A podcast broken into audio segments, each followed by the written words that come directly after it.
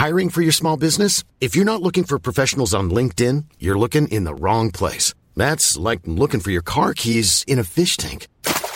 LinkedIn helps you hire professionals you can't find anywhere else, even those who aren't actively searching for a new job but might be open to the perfect role. In a given month, over 70% of LinkedIn users don't even visit other leading job sites. So start looking in the right place. With LinkedIn, you can hire professionals like a professional. Post your free job on linkedin.com slash people today.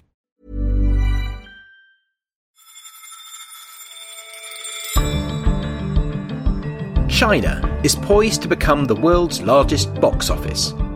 What does that mean for the bright lights of Hollywood?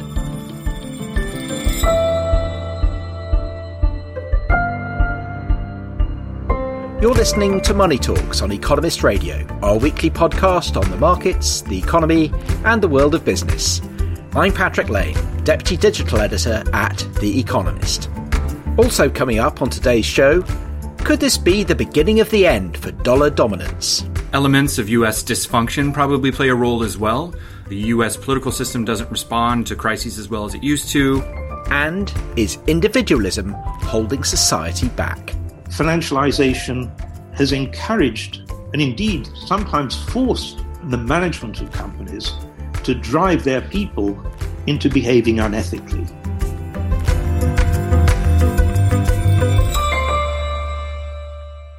First up, Your job is to bring honor to the family. Disney has spent five years and $200 million on a new live action adaptation of the classic animated adventure Mulan, due out on September 4th.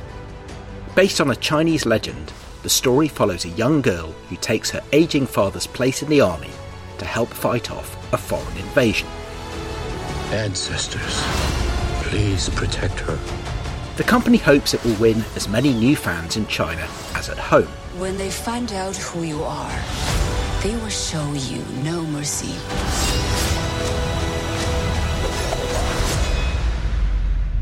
I'm Hua Mulan. But the drama is not limited to the screen. The Chinese box office is poised to become the world's largest, and there is stiff competition from local champions as the popularity of homegrown films in China rises. Is this an opportunity for Hollywood, or could it be a showstopper?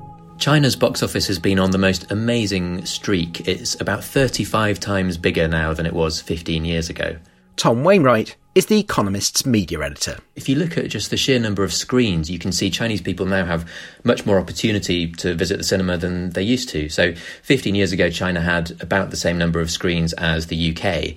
Today, it's got about the same number as all of Europe and all of the United States put together, about 70,000 screens. So, the growth there has just been astonishing. It means that audiences have got more chances to visit the movies, and when they get to the movies, Chinese studios are creating more films tailored specifically to their tastes. And how's the rise of homegrown studios been showing up at the Chinese box office? Well, it's interesting that if you look at the Chinese top 10 today compared with 10 years ago, it's really quite different. A decade ago, the top 10 in China looked quite a lot like the top 10 in the United States or in Europe. You know, it was mostly Hollywood films with a, a, few Chinese ones thrown in. Today, it's kind of the opposite. So, last year, for example, eight of the top 10 films in China were Chinese made, just two squeaked in from Hollywood. And what does this mean for Hollywood? Is it worried that it's struggling against homegrown films in the Chinese market? The growth of the Chinese market has been a fantastic bonus in recent years because it's just this great big new source of ticket buyers that's come as if from nowhere. But now they are losing that share of that big new market, and that is a worry for them. Internationally, though, I think they've got less to worry about because at the moment, Chinese studios are still extremely bad at making films that sell overseas. They're doing very well at home, but you've got these films like uh, Wolf Warrior 2, which made something like $800 million in China, huge, huge amount of money, and almost nothing abroad because the subject matter is just so tailored to Chinese audiences that foreign audiences just aren't really all that keen. Now, this difference between what different audiences in different countries want, how is that showing up in the sorts of films that that America is making for the Chinese market. One thing that Hollywood studios are doing is just making films that are designed to appeal more to Chinese audiences. And I think Disney's Mulan is an example of that. But slightly less welcome thing that we're seeing is that Hollywood studios are having to, in some cases, change their output not to please Chinese audiences, but to please Chinese censors who are rather sensitive about certain matters. And that's why you're unlikely to see any films anytime soon about Tibet or the Uyghurs or any other hot issues in China. And even some smaller things are, sometimes crossed out by Chinese censors. There was one example in Mission Impossible 3 where supposedly a, a line of tatty looking laundry was cut from a scene in Shanghai, which was thought by censors to make Shanghai look like a, a, more down at heel place than it was. Does this matter beyond Hollywood? I mean, in America, politically, at the moment, we've seen some tension between the Trump administration and Silicon Valley over their relationship with China, and we've seen other tensions over the tech industry. Is there a possibility of another dust up over soft power, whether between the Trump administration and Hollywood or between the Trump administration and China? Yes, I think both of those are possible, actually. Uh, I mean, if you look in the United States just a few weeks ago, the Attorney General criticised Hollywood for kowtowing to Chinese censors. And there's an interesting sort of alliance going on between people on the sort of American nationalistic right and also at the same time people on the more liberal leaning sort of free speech side of things who are both concerned about the way in which Hollywood studios are subtly altering their output to please Chinese censors. For example, Senator Ted Cruz has suggested that Hollywood studios that agree to censor their films should have the right to work with the American Department of Defense withdrawn. So lots of studios need to film with, you know, battleships and aircraft and all that kind of thing. He's saying that they should not be allowed to do that if they cooperate with censors. PEN America, which is a sort of free speech organisation, has suggested that studios which find themselves being asked to carry out censorship should at least be transparent about it and say what they've changed, and that most importantly, they should make sure that the version of the movie that the rest of the world sees is the uncensored version rather than the censored version that China demanded. But it's hard to know quite what studios should do about this because they face a commercial imperative to make as much money as they can, and you know they can't ignore this Chinese market, which is now as big as the American market. And at the same time, the American government, although it might want to put its foot down and start bossing the studios around, it needs to be mindful that the more it does that, the more it may actually come to resemble China if it's telling studios what they can and can't make. So it's a conundrum, and I, think it's uh, just another result of this enormous new Chinese market and the influence that it's having on the products that people in the West get to consume as well. Another big commercial theme in the movie business over the past couple of years has been the shift away from the cinema and towards home streaming. And of course, that's been accelerated this year due to COVID 19 forcing cinemas to close all around the world. What do you think those two themes will mean for the relationship between Hollywood and China? Well, this is something that could change the movie industry in all kinds of ways. And I think in China, it could in some ways have a bigger effect than it has in America because in China, films make nearly all of their money at the box office. 80 to 90% of their revenues come from ticket sales in cinemas. And that's a very, very different business model from the one that American studios have. In the States, if Disney puts out a film like Mulan, it will hope that it will make plenty of money at the box office, but actually, a film like that is going to make most of its money through other streams, whether that's licensing for TV or licensing for video games or selling merchandise. You know, you can already buy yourself a Mulan bow and arrow set on the Disney shop online, you know, all of this stuff. And so, if the box office becomes less important, then that's going to have a bigger impact in China because in China, uh, the box office is the source of uh, the vast, vast majority of the revenue that these movies currently make. I think it could also have a, a, sort of political impact as well because the box office, the cinema, is still, even in China, a relatively sort of global place. If you go to a cinema in China, you can see films made in America and they might be censored a bit, but you know, you can still consume the same content that people might be consuming in New York or London up to a point. On TV, it's a slightly different story. If you turn on a TV in China, you can't get Netflix, you can't get Disney Plus, which is Disney's streaming service. And by the same token, in the United States, people aren't watching Chinese streaming services. And so, if media consumption moves away from the cinema and towards streaming, which is what seems to be happening, I think you're going to have a situation where audiences in America and China are seeing ever more different things. There's going to be less shared cultural consumption, which is going to have an interesting effect, I think, on, on the way in which Chinese and American people come to see the world even more differently than they currently do. Hollywood and China, a heady tale of money and politics. Someone should make a film about it. Tom Wainwright, thank you very much. Thank you. And for a deeper dive on the battle for the box office, read Tom's story in the forthcoming edition of The Economist. To subscribe, go to economist.com slash podcast offer for the best introductory deal. That's economist.com slash podcast offer, and the link is in the show notes. Hiring for your small business? If you're not looking for professionals on LinkedIn, you're looking in the wrong place. That's like looking for your car keys in a fish tank. LinkedIn helps you hire professionals you can't find anywhere else, even those who aren't actively searching for a new job but might be open to the perfect role. In a given month, over 70% of LinkedIn users don't even visit other leading job sites. So start looking in the right place. With LinkedIn, you can hire professionals like a professional. Post your free job on linkedin.com slash people today. Next, it's been an ugly summer for America and the dollar. The greenback sits at the centre of the world economy, helping to grease the wheels of international trade. But its value has sunk to its lowest in two years and stayed there for weeks, while the euro, gold, and even Bitcoin have soared. New data from the Central Bank of Russia shows that that country now receives more euros than dollars for its exports to China. How did the dollar first come to dominate so completely? And how serious is the current challenge to its position? Soumaya Keynes is our trade and globalisation editor, and Ryan Avent is our free exchange columnist.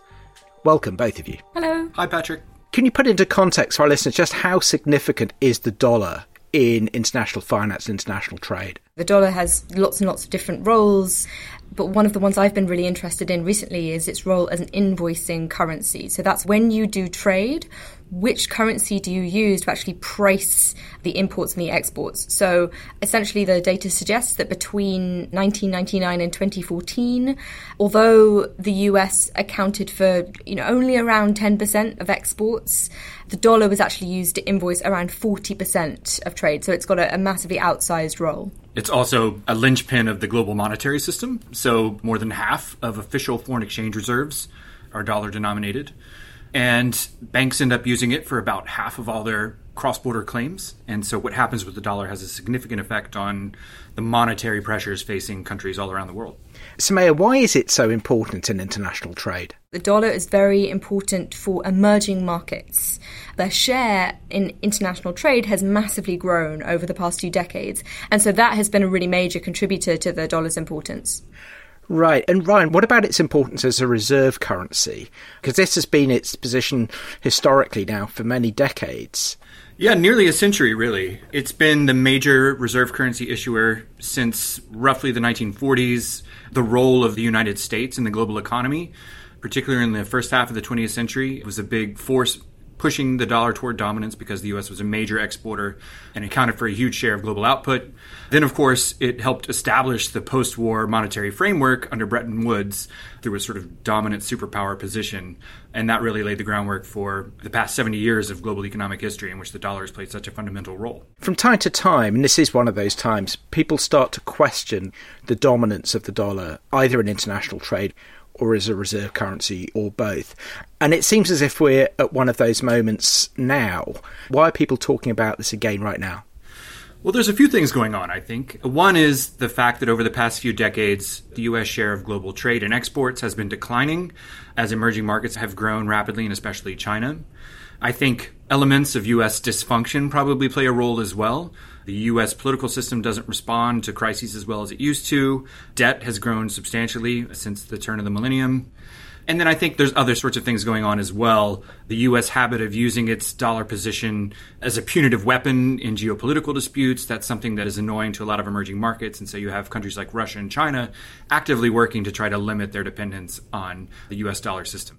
Can I ask both of you? Obviously, you know, symbolically, it looks great for America that its currency is, in effect, the, the global currency. But does America actually get anything out of this? I mean, what privileges does it bring? Well, the sort of historical view on this is that it gives it degree of monetary freedom that other economies don't have. It allows it to borrow more cheaply because the fact that it's a reserve currency means that people have to buy dollar assets to keep them as reserves, and so that holds down U.S. interest rates the fact that people have to buy U.S. Treasuries no matter how poorly the interest rates are, uh, no matter how low the yields are. The U.S. ends up earning uh, a better return on its international assets than it otherwise would. And then, of course, it gives it some geopolitical power. You know, the ability to kind of cut countries off from the global payment system is a pretty big weapon to wield. Then I think, you know, there are also ways in which it can be a drag on the economy and something which constrains balanced economic growth within the US. There's also a different kind of privileged insularity. The idea is that prices are set in dollars and prices are sticky. So if the American dollar falls in value, the price of American imports doesn't change over the short run, which is lovely for the consumers who still get to buy reasonably priced imports.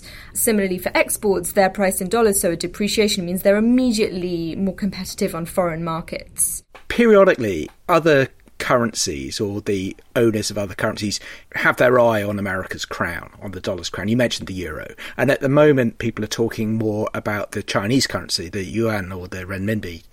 From a Chinese perspective, are they going through all these fine economic theoretical calculations that that you two have just been expounding, or is this really about geopolitics? Is it really about projecting the power of China through the currency? I think it's probably a bit of both, right? The power that comes with being the world's reserve currency also comes with economic power and freedom and kind of various flexibilities that the Chinese don't have. I mean, I would say that I don't think that the renminbi is anywhere close to even vaguely challenging the dollar. I think the euro is much, much closer, and even that's, you know, not particularly close. Am I being too harsh on the euro? No, you're not being too harsh. I mean, in terms of the openness of European markets, the depth of European markets, it is well ahead of China.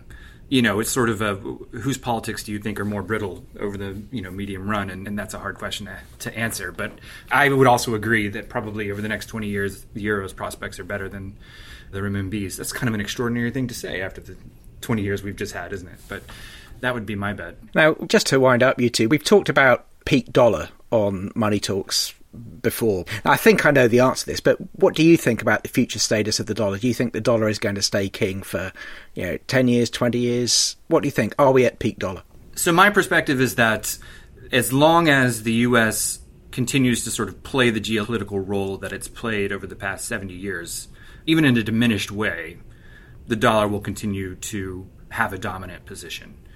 In the event that it ceases to play that role, what happens with the dollar probably ends up being a secondary concern relative to what happens with everything else. Uh, much in the way that kind of the big story of the 1920s and 30s wasn't really sterling losing its dominance, it was other things. Yeah, I think if we can take anything away from this most recent crisis with COVID, it was that the Fed stepped up right? And the Fed showed its willingness to just sort of spray the world with liquidity. While it's still willing to do that and able to do that, I don't see the dollar being challenged in the next 10 years and maybe even longer, but I hate making predictions, um, so don't push me further. Soumaya Keynes, Ryan Avent, thank you both very much. Thank you. Thank you.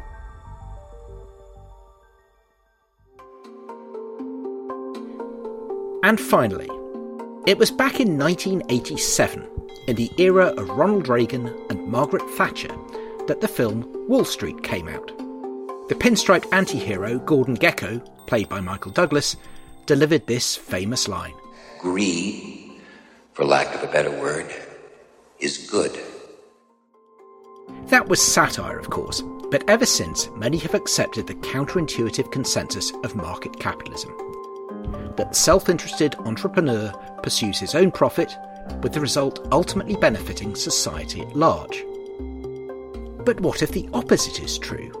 And it's this very individualism that is perpetuating inequality, disrupting democracy, and holding societies back. That withering view of humans as greedy, selfish, and lazy, reluctant to work, those instincts are part of all of us, but we're much, much more than just those instincts. Paul Collier is a professor of economics and public policy at Oxford University's Blavatnik School. He spoke to my fellow Money Talks presenter Simon Long about his new book, Greed is Dead Politics After Individualism, which was co written with another British economist, John Kay. And what we mean by greed is dead is that the intellectual basis for thinking that greed is good is really no longer tenable. And is this an insight you've long held, or is it one that the pandemic has brought on? Oh, I think the pandemic has confirmed everything we're writing about. We will defeat COVID if we behave well towards others, if we behave responsibly as members of a community, recognizing our obligations to others. On the whole, in Europe, people have behaved with consideration towards others. Britain and I think in America have underestimated people's pro sociality. We're hardwired through evolution to be pro social. And how do you incentivize a pro social society? I mean, is it just that incentives are wrongly aligned, or is there a more fundamental problem there? We've rewarded the wrong things. The pressures of financialization have created firms in which, instead of the purpose of the firm being defined by what it does, a drug company's purpose is surely to produce drugs that actually meet human needs. Instead, financialization has encouraged and indeed sometimes forced the management of companies to drive their people into behaving unethically. And what do you see as the solution to that? I mean, how do you change the behavior of the drugs companies? We need to reverse that over financialization, placing the control of the firm in the hands of fund managers whose mode of behavior is to maximize the quarterly returns. And so fund managers have encouraged behaviors which are very short termist in chief executives, and in turn have led to the these ridiculous explosion in financial incentives for chief executives to increase quarterly profits. So we've seen a corruption in behavior from a system where trust can be placed mainly in ordinary people doing their jobs to a system, a sort of economic man type system, in which the power is placed at the top of the firm and the incentive structure is to conform with the instructions coming from the top. That leads us to the political framework, I suppose. And it's clear you don't believe the United States or Britain offer any sort of model at the moment. But are there countries that you look to where you think things are better organized? If you look at all the indicators of well being, of trust, then the Scandinavian countries come out pretty well. And that's by building these dense webs of interpersonal obligations, caring for each other, societies of mutuality, and they're less financialized. Companies have more sense of responsibility to their workforce, to the community in which they're based, and to their customers. Once you've got that sense of common purpose, you can push responsibility down to the people at the coalface of practical experience, and they have all the tacit knowledge which the top lacks. Systems work best where you've got a lot of devolved authority. In devolving power down to the community, is there a risk that you take away individual rights, that minorities end up suffering? Our democracies have been inclined to emphasize the idea that different groups have different interests, and then to give groups rights to protect their interests. And whilst that's true, it's a very diminished view of what a healthy democracy should be doing, because a healthy society should be trying to move beyond individual interests and the interests of this group versus that group.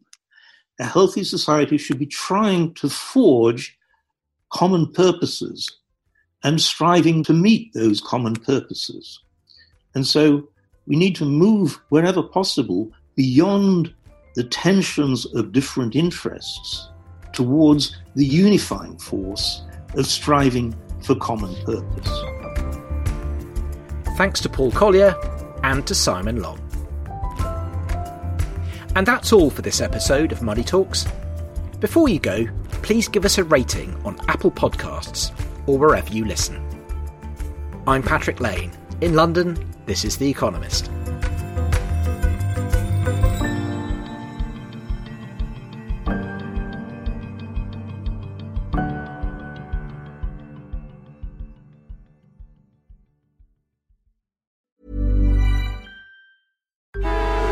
Traffic jams, tailgating, pileups.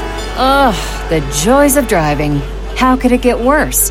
The federal government wants to have a say in what you drive. That's right.